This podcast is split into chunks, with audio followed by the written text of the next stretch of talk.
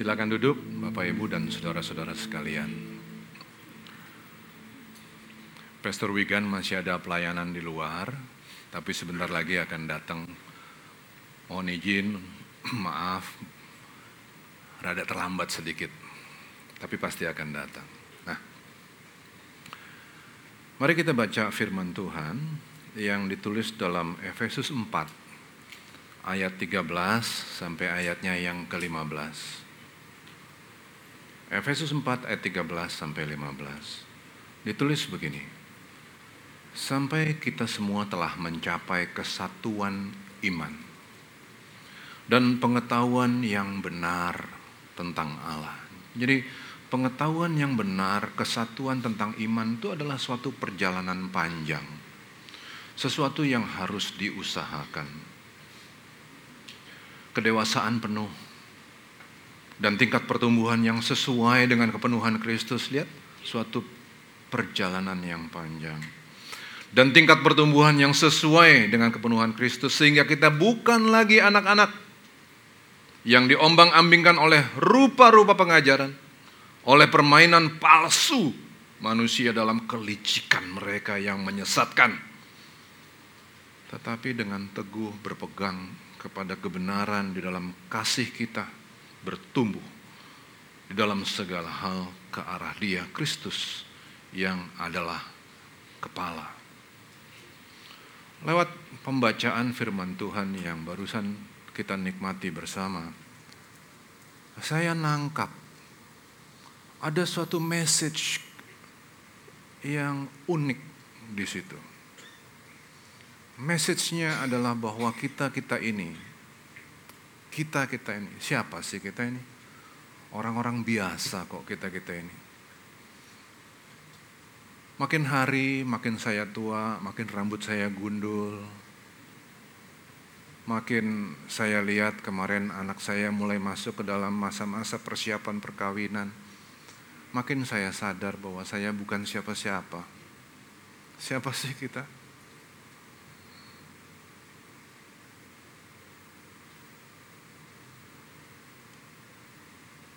Tapi kita yang biasa-biasa ini di dalam Tuhan dipanggil untuk menjadi pencetak sejarah. Ayat itu tadi saya terimanya sebagai pencetak sejarah. Kita ini dipanggil sebagai pencetak sejarah. Apabila kita mau terus bertumbuh. Memang tadinya kita anak-anak. Tadinya kita nggak ngerti firman Tuhan. Tadinya kita belum punya kedewasaan yang penuh di dalam firman Tuhan. Oke, kamu orang biasa, oke, no problem. Tapi di dalam Tuhan, Dia membawa kita menjadi pencetak sejarah, penulis sejarah. Wow, Paulus juga pernah adalah orang biasa. Betul bahwa dia dari kecil, dari umur lima, Paulus belajar firman Tuhan Orang Yahudi pendidikan formalnya dimulai umur lima. Terus, terus, terus dia bertumbuh. Gak semua orang Yahudi, anak Yahudi bisa jadi imam. Hanya yang paling pinter, hanya yang paling hebat dari semua itu yang bisa jadi imam. Pendidikan dimulai dari umur lima. Tapi nanti umur sebelas, umur dua belas dipisah. Yang kurang jago. Padahal Yahudi kan pinternya luar biasa ya yang pinter itu nggak bisa kalau cuma pinter, harus sangat sangat sangat pinter. Baru yang ini masuk ke pendidikan-pendidikan yang lebih lanjut. Sampai pendidikan itu berakhir di umur 30.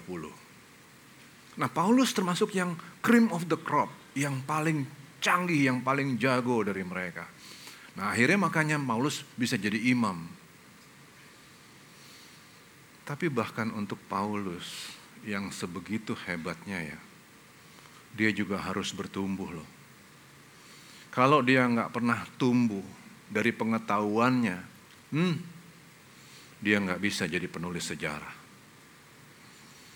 Paulus pernah punya pengalaman pengetahuan yang luar biasa hebat tentang Yod He Waf He, tentang Allah Israel. Tapi lihat, pengetahuannya tentang Allah Israel bikin dia justru jadi pembunuh untuk orang-orang percaya. Gimana? Kok bisa begitu ya? Jangankan orang percaya umum, sahabatnya sendiri, teman satu kamarnya, teman pendidikan teologinya dia, namanya Stefanus. Disuruh berdiri, cara bunuh waktu itu kan disuruh berdiri di pinggir tebing begini, ngadep ke sana, didorong ke belakang, harapannya waktu dia jatuh, Stefanus jatuh, lehernya ketekuk. Kena tanah, ketekuk, krak, patah, jadi mati. Tapi itu nggak terjadi sama Stefanus. Wah, akhirnya Stefanus yang udah kesakitan karena dia jatuh, ditimpukin batu. Buah, buah. Dan Paulus dengan pengetahuannya tentang Tuhan yang begitu hebat, dia diem aja dia ngeliatin Stefanus. Kok bisa ya? Lihat, seperti itu waktu itu Paulus. Dia bukannya nggak punya pemahaman, pemahamannya luar biasa. Etika-etika tentang Allah luar biasa. Etika-etika tentang hidup luar biasa. Orang dia imam. Tapi kalau nggak bertumbuh, dia akan jadi sesat. Conway bilang begini, semua organisme harus bertumbuh. Organisme yang nggak bertumbuh mati. Manusia adalah organisme. Kalau kita berhenti belajar, mati kita. Maka tema penting selama tahun 2024 ini, Life House adalah tentang pertumbuhan, growth. Balik lagi ke Paulus. Kalau dia nggak bertumbuh pemahamannya, mati dia. Akhirnya dia akan mati, dicatat sejarahnya sebagai pembunuh orang percaya. Tapi dia nggak berhenti di situ. Dalam perjalanan menuju Damaskus, ngapain dia ke Damaskus? Untuk ngejar orang-orang percaya yang lari ke Damaskus. Supaya orang-orang yang lari ke Damaskus dibunuh di sana. Dalam perjalanan menuju Damaskus, Damsyik, Damaskus itu sama. Dalam perjalanan sana dia ketemu sama Tuhan Yesus. Saulus, Saulus, mengapa engkau menganiaya aku? Buta matanya. Habis itu dia pergi ke rumah Ananias di jalan lurus. Ada nama jalannya, jalan lurus di kota Damsyik, di kota Damaskus. Di situ dia belajar dari Ananias. Dulu Paulus pikir orang percaya bahwa Yesus adalah Tuhan. Ah, omong kosong itu. Apa Tuhan? Yesus adalah Mesias. Omong kosong itu. Nggak ada cerita begitu. Bukankah dia sia-sia mati di kayu salib? Cara berpikir Paulus waktu itu seperti itu. Tapi lewat pertemuannya dengan Ananias, di jalan lurus di Damaskus itu. Ngebuka mata dia. Setelah kebuka matanya, dia pergi lagi ke Arab selama 13 tahun. Setelah 13 tahun dia kembali lagi ke Yerusalem, belajar lagi 7 tahun. Baru dia masuk dalam pelayanan. Lihat, Paulus juga bertumbuh, dia harus bertumbuh. Kesulitan-kesulitan yang dihadapin luar biasa. Aku didera setiap kali 40 kali kurang satu. Artinya 39 kali. Mengenai persoalan-persoalan dan pencobaan, aku lebih dari orang lain. Tapi lewat semua itu terjadi pertumbuhan. Sekarang, setelah dalam pertumbuhan, barulah Paulus bisa bicara begini. Kalau tidak ada kebangkitan orang mati, maka Kristus juga tidak dibangkitkan. Dulu dia bilang, sia-sia tuh Yesus. Mati di kayu salib. Gak mungkin dia Mesias. Maka orang yang percaya sama Yesus yang seperti itu, dibunuh aja. Begitu kan dulu? Sekarang dia bilang, kalau tidak ada kebangkitan orang mati, maka Kristus juga tidak dibangkitkan. Tetapi andaikan andai kata Kristus tidak dibangkitkan, maka sia-sialah pemberitaan kami dan sia-sialah juga kepercayaan kamu. Wih, pertumbuhan luar biasa. Tadinya dia ngenyek, sekarang nggak lagi. Pertumbuhan itu menjadi berharga sekali untuk Paulus. Dengan pertumbuhannya dia lewat semua pembelajaran dia, lewat semua kesulitan yang dia lewatin, akhirnya dia jadi penulis sejarah. Kalau kita buka Alkitab kita perjanjian baru, dua per tiga kitab perjanjian baru adalah tulisan Paulus. Orang biasa yang pernah kesesat, udah biasa kesesat. Tapi dalam pertumbuhannya dia menjadi luar biasa. Nah, banyak Israel yang dibawa keluar dari Mesir. Tapi mereka nggak mau tumbuh loh. Dan memang terhadap mereka yang nggak mau tumbuh itu, sebagian besar dari mereka nggak masuk ke dalam tanah perjanjian. Mereka mati di padang pasir. Oke, lihat ya ada kontras dua. Antara Paulus yang bertumbuh menjadi penulis sejarah, dua per tiga kitab ditulis sama dia. Orang Mesir, di, di kutub yang lain, orang Mesir. Oh sorry, orang Israel keluar dari Mesir, nggak bertumbuh, mati. Nah, kita, kita, Bapak, Ibu, saya semua, kita dipanggil untuk jadi apa tadi? Penulis sejarah. Ulangin sama saya. Kita dipanggil untuk jadi penulis sejarah. Segitu berharganya kita. Kita orang-orang biasa yang dipanggil untuk menjadi penulis sejarah. Yaitu bahwa pada suatu masa pernah hidup kita semua. Orang-orang kudus Allah yang dulunya biasa-biasa aja.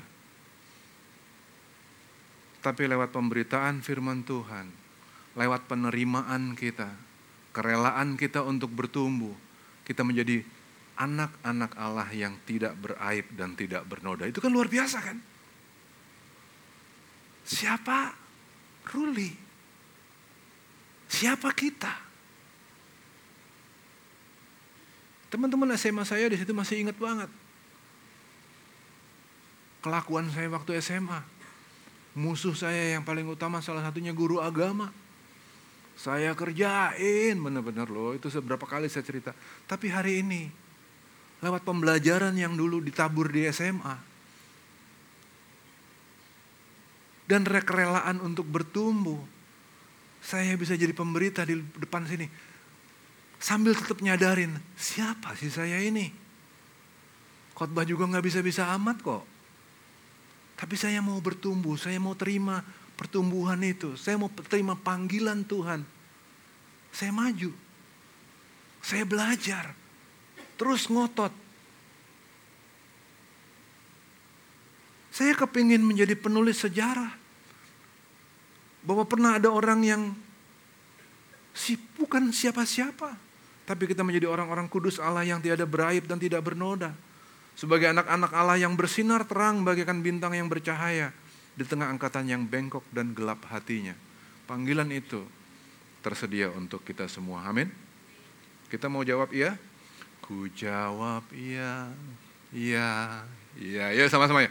Ku jawab iya, iya, iya. Ku jawab ya Tuhan, ku jawab ya Tuhan, ku jawab ya saya merinding, benar-benar saya merinding. Itu saya bayangin ya, di surga sana orang-orang, malaikat-malaikat pada dengerin. Itu suara dari mana indah banget. Live house bro, live house. Panggilan ini jangan cuma jadi nyanyian. Panggilan ini harus benar-benar kita jiwai. Kalau kita nggak bertumbuh, kita pasti mati. Maka panggilan ini satu tahun ini akan terus-terusan kita kasih tahu. Bertumbuh ke arah mana. Apa itu pertumbuhan. Terus satu tahun ini. Lewat banyak pembicara akan kita bicarain. Pertumbuhan. Nah, dalam pertumbuhan, ingat ini. Tidak ada kemudahan. Tidak ada kemudahan. Saya kadang-kadang suka gemes kalau orang tulis. Semoga Tuhan kasih kemudahan ya bro. Kemudahan. Nggak ada kemudahan. Pertumbuhan itu sulit, luar biasa sulit. Tapi bahkan Tuhan Yesus sendiri ada kemudahan buat dia. Untuk pertumbuhan, Allah bawa orang ke dalam padang pasir.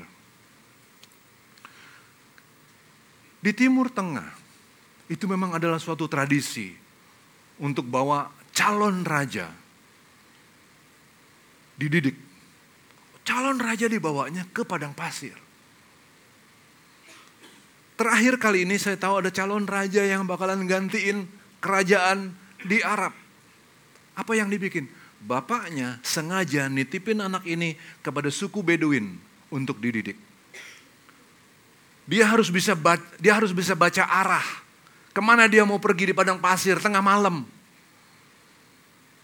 Bayangin nggak, tengah malam.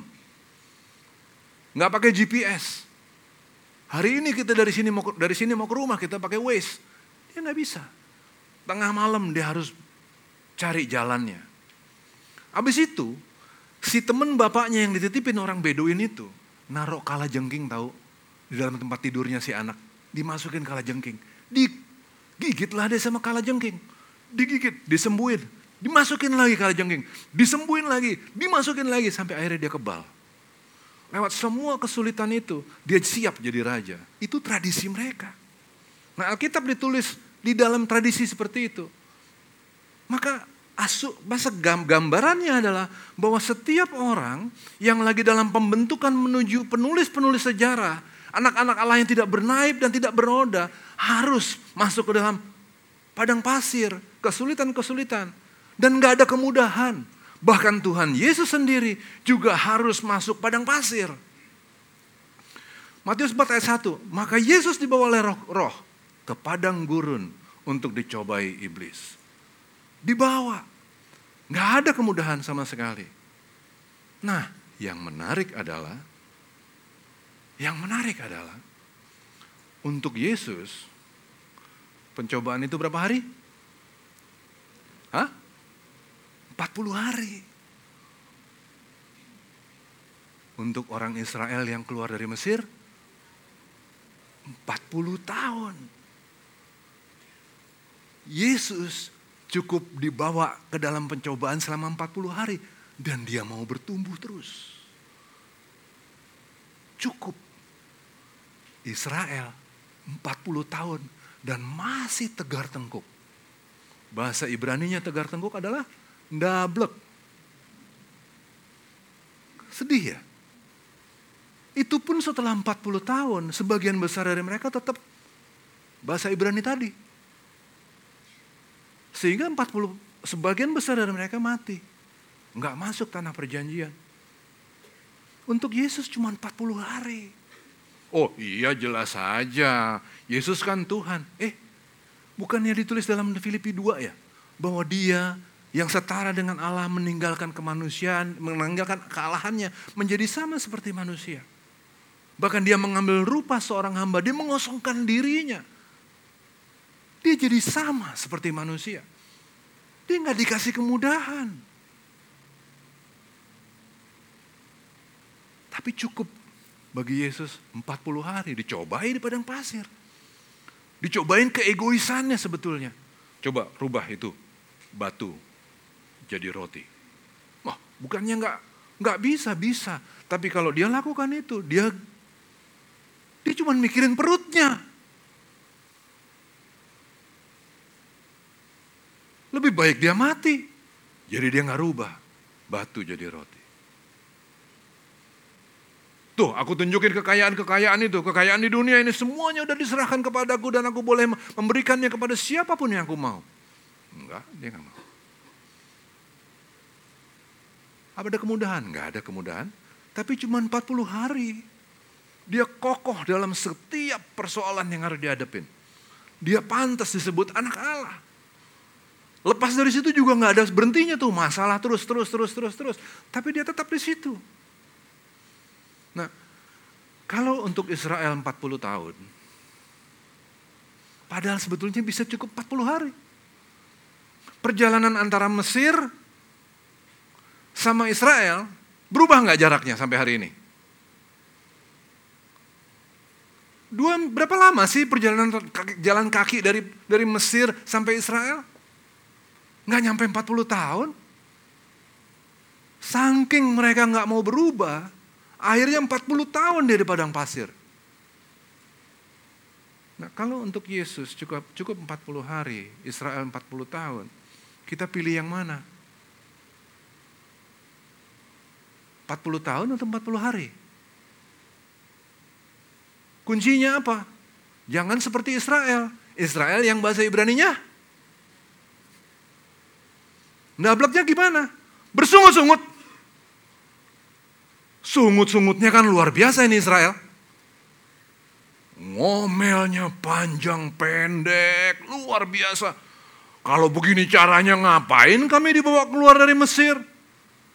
Apakah untuk mati di sini, di padang pasir ini kami harus mati? Mendingan mati dulu di Mesir. Ngapain mati di sini? Dulu kita bisa makan gratis kok. Sekarang makanan nggak ada. Ngomel terus. Laut dibuka. Oh dia bilang, oh Tuhanlah kekuatan dan masmurku. Gitu. Itu kan lagu pujiannya seperti itu waktu laut dibelah. Tapi begitu laut ketutup, dia nyebrang, nggak ketemu air. Airnya nggak bisa diminum. Marah lagi, ngomel panjang pendek. Dia nggak pernah sadar bahwa di dalam setiap kesulitan Allah beserta. Dalam setiap kesulitan Allah yang gendong kita. Nggak sadar. Di gereja sadar semua. Waktu udah prakteknya nggak sadar lagi. Itu kelakuan Israel. Nah apakah kita bersungut-sungut seperti Israel? Ataukah kita tenang dan hadapi kesulitan tanpa sungut-sungut? Kesulitan, disungutin, makin kusut. Tapi waktu kesulitan dicari jalan keluar yang kreatif, keluar kok dari masalah. Nah mana yang mau kita pilih?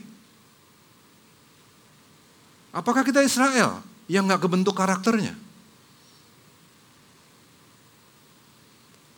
Dalam firman yang lalu saya sampaikan bahwa kita semua punya mas raksasa masa lalu kan?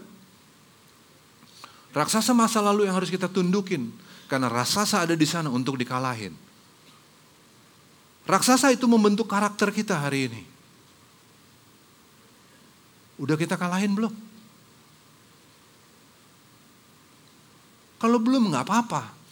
Inilah waktunya untuk terus bertumbuh dan bertumbuh dan bertumbuh. Tapi jangan kita bilang, no we're fine. No you are not. Banyak orang yang ngumpet di balik pertumbuhan itu. Mereka bilang gini, ya kan kita kan bukan malaikat bro. Iya dong. Ya memang kita bukan malaikat. Tapi apakah kita bertumbuh? Itu aja kok pertanyaannya sesederhana itu. Udah bertumbuh belum? Yang lebih ganas lagi dia bilang gini, udahlah jangan terlalu rohani. Biasa-biasa aja. It's okay kok. Nggak oke. Okay. Memang kita dalam proses betul. Kita bukan malaikat itu juga betul. Tapi kita harus menjadi orang-orang yang terus bertumbuh. Makin hari makin rohani. Jangankan makin rohani, makin spiritual bahkan. Charles Darwin pernah nulis begini, It is not the strongest species that survive. Bukan spesies yang paling kuat yang bisa bertahan hidup. Nor the most intelligent. Bukan juga spesies yang paling pinter yang bisa bertahan hidup. No. But the most responsive to change. Yang bisa bertahan hidup adalah spesies yang paling bisa beradaptasi dengan perubahan yang paling bisa berubah, itu yang bertahan. Nah, kita dipanggil untuk menjadi penulis sejarah. Pagi ini saya juga bilang bahwa menjadi penulis sejarah itu bukan mudah, bahkan nggak ada kemudahan. Karena Tuhan Yesus sendiri nggak nerima kemudahan. Maka yang mana yang kita pilih? 40 tahun dalam pembentukan atau 40 hari dalam pembentukan? Semuanya terpanggil sama kita. Kalau kita nggak sungut-sungut, kita nggak mau berubah, kita nggak bisa nyari cara-cara yang kreatif untuk berubah, kita bakalan patah. Terus maju, terus lawan, terus bertumbuh dan berubah. Pertumbuhan yang sehat adalah pertumbuhan yang lengkap. Tadi dalam Efesus ditulis begini, kedewasaan penuh, lengkap kan? dan tingkat pertumbuhan yang sesuai dengan kepenuhan Kristus. Pertumbuhan yang lengkap. Dengan teguh berpegang pada kebenaran dalam kasih kita bertumbuh dalam segala hal ke arah dia. Kristus yang adalah ke kepala. Pertumbuhan itu harus lengkap ke segala arah. Nggak boleh ada yang ngumpet-ngumpet di situ, yang bilang bukan malaikat tadi atau apa. Nggak boleh. Pertumbuhan itu nggak boleh seperti tera Ditulis bahwa Tera waktu itu dalam perjalanan menuju Yerusalem. Kita baca dulu lah, yuk kita baca ayatnya. Kita baca ayatnya, dibuk, diambil dari kejadian 11, 31 sampai 32. Tolong dibuka di depan. Kejadian 11 ayat 31, kita buka. Yuk kita baca, tolong Bapak Ibu yang baca. Satu, dua, dan tiga. Lalu Tera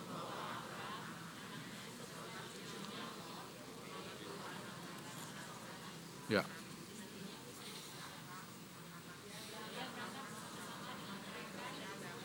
Pergi ke mana? Ke Kanaan. Lalu sampailah mereka ke Haran dan menetap di sana. Jadi siapa Tera? Tera bapaknya Abraham. Dia dalam perjalanan menuju ke mana? Ke tanah Kanaan. Berhenti di mana? Kok lucu ya? Menuju tanah Kanaan. Tapi berhenti di Haran. Ayat 32-nya kita buka. Umur Tera 250 tahun lalu ia mati di Haran. Haran itu setengah jalan menuju Kanaan. Abraham, bapaknya Etera, bapaknya Abraham, bawa keluarganya keluar menuju tanah Kanaan. Tapi berhenti di Haran, setengah jalan. Udah gitu dia berhenti di situ sampai akhirnya dia mati di situ. Dia nggak pernah ngelanjutin perjalanan loh. Jadi ini seperti sindroma gitu, sindromanya Tera, sindroma setengah jalan. Kok saya ngelihat dalam pengalaman gitu, banyak orang yang sadar bahwa mereka harus bertumbuh. Seolah-olah mereka dalam perjalanan menuju tanah kanaan. Wah semua happy. Mau masuk tanah kanaan tempat yang berlimpah susu dan madu. Tempat di mana Tuhan menunggu kita. Di sana dia akan memberikan kita kemuliaan yang kekal. Nanti di surga bersama-sama dengan dia di kota yang dibangun sendiri oleh tangan Allah. Kita happy. Mulai perjalanan. Ya oke okay, oke okay, oke okay, oke. Maju maju. Ada tantangan kita maju kita maju kita maju. Tapi banyak yang berhenti setengah jalan seperti Tera. Di situ dia markir, tap, dan mati di situ. Perjanjian baru nyata tentang kesembuhan yang terjadi di kolam Bethesda. Kolam Bethesda itu bukan kolamnya orang Yahudi. Kolam Bethesda, kolam Bethesda itu kolamnya orang Roma. Yang terjadi di situ adalah penyembahan berhala kepada dewa Asclepius namanya. Dewa Asclepius itu dewa kesembuhan, bentuknya ular. Ular melingkar di cawan. Itu Asclepius. Sekarang lambang itu dewa Asclepius. Nah, itu dewa kesembuhan. Dewa kesembuhan itu disembut disembah di situ. Si kolam Bethesda sendiri adanya di luar tembok Yerusalem. Berarti bukan punyanya orang Yahudi, itu bukan bagian dari ritual Yahudi. Kok bisa? Ada orang Yahudi di situ. Nyari kesembuhan dari siapa? Dewa pagan. Kok bisa? Ngapain orang Yahudi ini di situ? Maka Tuhan Yesus datang kepada dia. Kamu mau sembuh? Angkat tilahmu, pergi udah jalan. Jangan kamu bikin dosa lagi. Kenapa kamu setengah jalan, brother? Kamu orang Yahudi, kamu penyembah Allah yang benar. Nggak ingat dari zaman dulu, bahkan orang-orang asing datang ke Israel mau nyari Allah Yahudi untuk disembuhin. Kok bisa ada orang Yahudi pergi ke sana? Bangun. Jangan bikin dosa lagi. Bangun kamu, bertumbuh dalam pemahamanmu. Karena pemahaman pertumbuhan itu pasti nggak sederhana. Pasti ruwet. Padang pasir namanya juga. Jangan seperti Tera ini berhenti setengah jalan. Jangan seperti sama orang Yahudi itu yang nyari kesembuhan di dewa pagan. Bangun kamu. Jangan bikin dosa lagi. Bangun kamu, terus bertumbuh. Orang Yahudi itu jawab, ngapain dia di sini? 38 tahun aku sakit. Kalau satu bulan sakit masih bisa paham. Masih bisa nyanyi lagu pujian kita kalau satu bulan. Ingat gak? Pilihan tuh sebenarnya ada di kita 40 hari atau 40 tahun. Tapi kalau kita sungut-sungut, marah, kita protes, kita nyala-nyalain orang, persoalanku karena orang lain, lu enak, gua kan kesian. Nggak bisa sembuh-sembuh kita dari masalah karakter kita. 38 tahun aku sakit. Aku berdoa. Tapi seperti yang dikatakan di Mazmur 77, sudah hilangkan kasih, sudah hilangkan sudah hilangkah kasih karunia itu? Apakah Allah sudah lupa dengan aku? 38 tahun. Dia bilang begitu. Yesus melihat dia, kebayang saya. Buah, bangun. Pergi, angkat tilammu. Jangan kamu bikin dosa lagi. Jangan kamu berhenti bertumbuh sayang. Pertumbuhan itu penting. Bagaimanapun sakitnya, memang perlu sakit itu. Tapi sakit itu akan membuat kamu menjadi penulis-penulis sejarah. Nah bertumbuh yang seperti apa? Bertumbuh menuju manusia-manusia yang berkarakter. Itu dia. Berkarakter. Seperti apa? berkarakter dalam keluarga misalnya. Hormatilah ayah dan ibumu supaya lanjut umurmu di tanah yang diberikan Tuhan Allahmu kepadamu. Keluaran 20 ayat 12. Bagaimana hubungan kita dengan orang tua?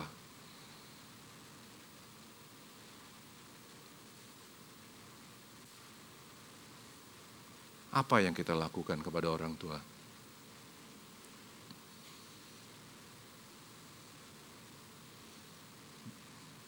Bagaimana hubungan kita dengan suami istri? Gimana status perkawinan kita hari ini? Orang masuk dalam perkawinan nggak ada yang mulai dengan berantem bukan?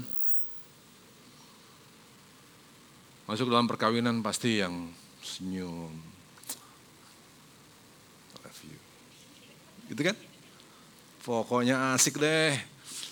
Dia mau ngajakin apa kita oke. Okay. Gitu kan? Anak saya kemarin saya ngeliatin berdua. Tunangannya bilang gini, kita foto-foto yuk, foto-foto yuk, foto-foto. Dia foto, ke mana juga ayo, foto-foto keliling rumah, di balik di balik daun, foto ayo aja, semua ayo terus ya kan. Masuk perkawinan, masih ayo nggak? Mulai deh banyak alasan gitu ya kan. Ada aja alasan, ada terus, ada aja alasan kita. Ada terus. Nah gimana status perkawinan kita? Dulu kan masuknya happy nih. Wah, hari ini di mana kita? Masih happy? Asik, kita, kita tepuk tangan dulu kalau gitu. Masih happy ya? Gitu dong, pertahanin itu kalau begitu. Malah makin bertumbuh lagi, makin bertumbuh lagi. Jangan sekarang statusnya udah yang gini. Di mana dia ngelihat, di sana kita ngelihat, ya kan?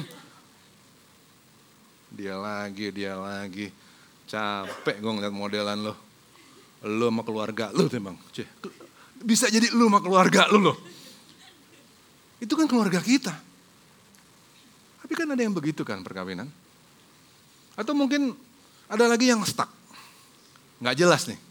Ke kanan, ke kiri, utara, selatan, timur, barat. Nggak jelas nih sini. Pokoknya perang dingin punya. Di mana status perkawinan kita hari ini? Hmm? Ibu kita kita urus dengan baik. Boro-boro kita ngurus, kita aja repot. Kita juga nggak ada, gak ada, gak ada duit amat. Ibu kita nggak nyari duit kita, nyari perhatian.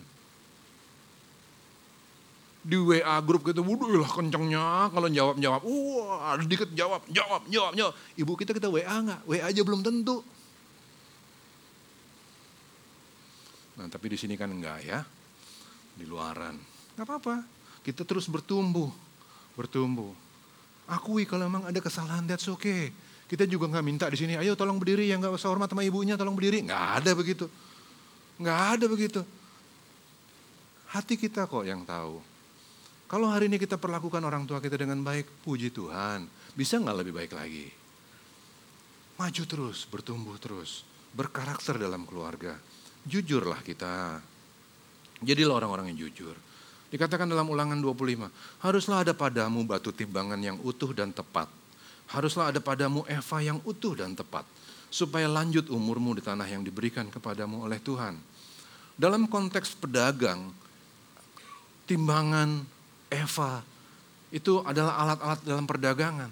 Tapi ini juga bicara tentang hati kita.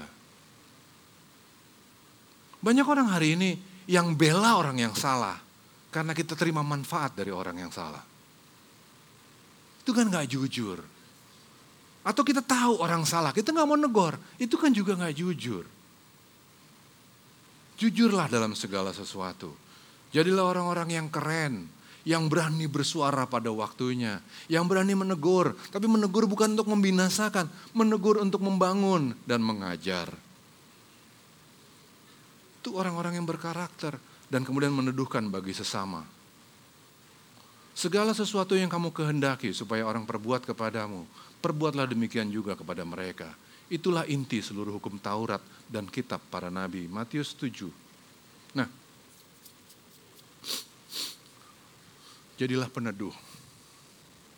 Jadilah orang-orang yang ketika kita ada di sana, kita bisa dinikmatin. Saya nggak ingat berapa dari Bapak Ibu yang ingat ilustrasi ini. Waktu itu saya pernah ngomong begini, coba lihat buah nanas. Buah nanas kan jelek ya, ditanamnya di tanah. Kalau buah tomat, dia ditanamnya di ranting kan, maksudnya dia bertumbuh di ranting kan. Cantik dia. Dulu anak kecil waktu masih SD bikin deklamasi, buah tomat merah warnanya kalau dilihat enak, cantik rupanya, gitu kan ya? Buah tomat. Cantik dia, nanas di tanah. Berdebu dong. Berdebu jelek. Udah gitu bopengan lagi nanas. Kesian banget ya sih. Bopengan loh dia tuh. Nggak ada cantik-cantiknya nanas. Nggak bisa dikasih obat jerawat juga dipotong yang ada, dikopek-kopek, dibuangin, sakit. Cuma nanas ya. Walaupun dia berdebu dan jelek, bopengan, dia pakai mahkota. Ada buah lain pakai mahkota? Iya kan? Terus nanas itu ya, buahnya, vitaminnya kan banyak banget. Keren, bopengan, jelek, berdebu, pakai mahkota tapi. Kemudian dia bermanfaat buat orang. Nah, hidup kita bermanfaat gak buat orang seperti Nanas? Katakan kita orang biasa yang, aduh siapalah kita ini gitu ya. Tapi kita mau bertumbuh. Sehingga ketika ketika kita bertumbuh, kita bawa manfaat gak ke orang lain. Kalau ada orang punya masalah, dia datang ke kita nggak untuk ngadu? Dia ngadu nggak ke kita? Dia bilang gini, tolong dong bantuin gue dong, gue pengen tahu pikiran lo dong. Atau dia bilang gini, lu gak usah ngapa-ngapain deh, asal lu deket gue, gue aman deh. Kita seperti itu nggak? Atau jangan-jangan kita kayak duren, mau dideketin dari sisi mana pun menyakitin gitu. Nah, haruslah kita jadi orang-orang yang seperti itu. Kita belajar untuk terus bertumbuh. Coba sederhananya kalau kita terapin dalam gereja. Misalnya nih, lagu-lagu yang kita bawain, misalnya aja lah. Itu kan macam-macam kan. Ada lagu bahasa Inggris, ada lagu bahasa Indonesia, bener gak? Ntar kalau lagu bahasa Inggris, ada protes. Jangan bahasa Inggris, kita orang Indonesia. Ya tapi ada orang yang juga lahir, udah ngomongnya bahasa Inggris. Dia suku Jakarta Selatan gimana dong ya kan? Ya kan dia dia masyarakat Jakarta Selatan bahasa Inggris. Udah gitu kita juga lagi nyiapin anak-anak sekolah minggu ini kan bentar lagi tumbuh tumbuh tumbuh tumbuh dia pindah kemari kan. Ketika dia pindah kemari kita juga harus biasa singer-singer kita harus harus biasa bahasa Inggris. WL kita juga harus bisa bahasa Inggris sedikit-sedikit ya enggak? Kan itu enggak terjadi overnight. Jadi kita makanya ada bahasa Inggrisnya. Nah kalau kita dalam pertumbuhan, mau bahasa Inggris kayak, mau bahasa apa kayak, kita happy aja dong. Penyembahan tuh bukan mengenai apa yang kita bukan kita apa yang kita ucapin di mulut, tapi suasana hati kan. Waktu kita, wah bahasa Inggris lagi nih, apaan sih nih? Jadi nggak terjadi penyembahan, itu nggak bertumbuh. Lagunya ini anak-anak muda banget. Iya, memang sebagian senior dan kita hormati sebagai VIP, tapi kan juga ada anak muda kan. Maka lagunya juga campur dong, ada yang bahasa ya kan, ada yang Indonesia, ada yang Inggris, ada yang iramanya oh, tapi ada juga yang pelan, ada lagu tua. Itu semua pertumbuhan. Ketika kita berjemaat, inilah life house. Maka ya inilah yang kita sajikan. Gitu. Dalam pertumbuhan kita bilang, puji Tuhan, asik, asik aja. Itu bawa pertu, itu adalah orang-orang yang bawa kedamaian, orang-orang yang bawa ketenangan. Di situ kita jadi nanas.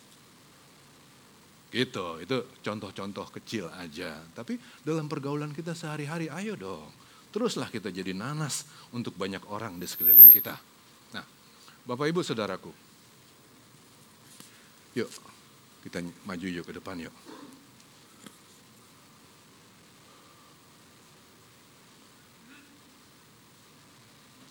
Kita dipanggil untuk menjadi penulis-penulis sejarah.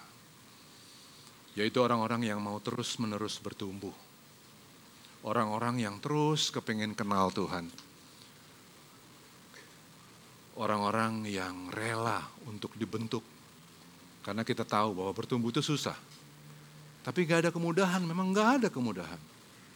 Tapi kita tetap ada di situ di dalamnya, kita bilang, oke okay, Tuhan, oke. Okay. Dan pada suatu hari kita jadi nanas. Mungkin kita berdebu, kita bukan siapa-siapa. Tapi kita tetap mau bilang gini, yuk sini, Felix. Kalau Felix nyanyi lagunya enak nih, kalau saya nyanyi su kacau urusan. Lagu yang tadi mengenalmu,